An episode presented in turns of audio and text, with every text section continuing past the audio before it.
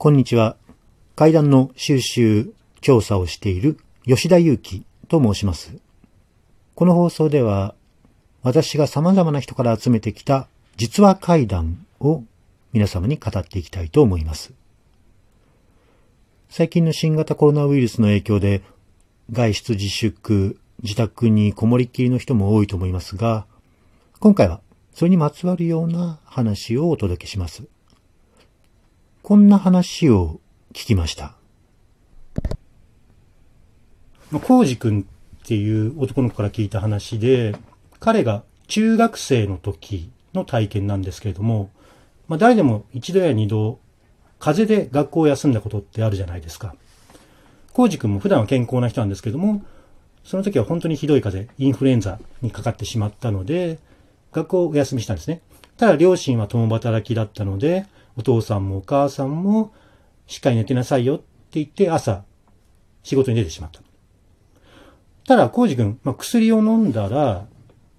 もうすぐに風邪治ってしまって、その日の午後、午後2時過ぎぐらいの時間帯には、まあもう健康を取り戻したんですよ。体調もすっかり良くなって、なんなら外に出て遊びたいなと思ったんですけれども、まあさすがにその時間に出て行ったら、親にも怒られるし、バレたら先生とか学校側にも怒られるから、まあ退屈だなと思いながら何度も読んだ漫画をベッドに転がってゴロゴロ読んでいたんですね。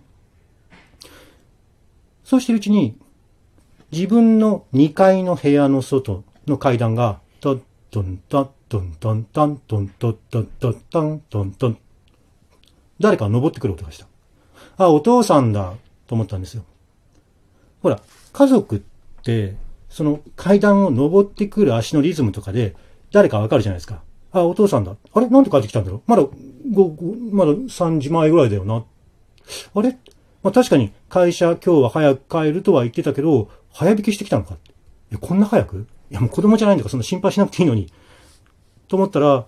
ドンドンドンドンドンドンドン。自分の部屋の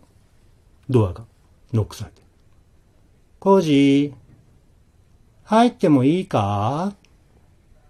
ってお父さんの優しい声がしてきたんですよ。何？コージ君言ったんですけども、コージ、入ってもいいか？で、また優しい声がした。え、なんだよ、うるさいなって。その、ちょっとコージ君も、勝手に会社を早引きしてきたから、もう中学生なので子供扱いされてるってことにもちょっとイラついてきたし、いちいちそんな確認を今までしたことなかったんですよ、お父さんは。で、コージ君のその部屋の戸っていうのは引き戸で鍵なんかかかってなかったんですね。だから、いつもはノックもせずにガラガラガラガラって入ってくるのが迷惑だったぐらいなのに、なんか今日に限ってそういう猫なで声を出して、えーこっちを逆に子供扱いしてる、甘やかしてる感じがイラッときたんですよ。何？って返事をするんですけど、向こうは、な、入ってもいいだろドンドンドンドンドンドンドンドンドン。ノックしてる。いやもう勝手に入りゃいいだろって心の中で思ってる。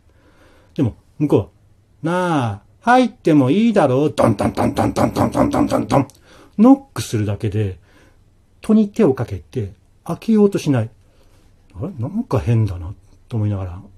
何？って聞いたら、なあ、コージ、入ってもいいって言ってくれないと、入れないだろドンドンドンドンドンドンドンドンドン。声はすごく優しいんだけど、言ってることがよくわからない。だんだんだんだんコージ君も違和感を感じて怖くなってきて、こう寝ているベッドから体を起こして、じっと戸の方を見てみた。何度も何度もノックされてるから、その引き戸が勝手にちょっとだけいつもより隙間が多く開いてる。そこからお父さんこうじっと目だけでこっちを覗いてる。確かにそれはお父さんらしき目、お父さんの目だと思う。まあ、少なくとも普通の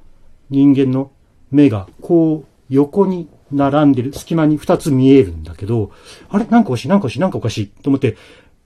だんだんだんだん違和感が膨らんできて、じーっと見ていると、あっって気がついたのが、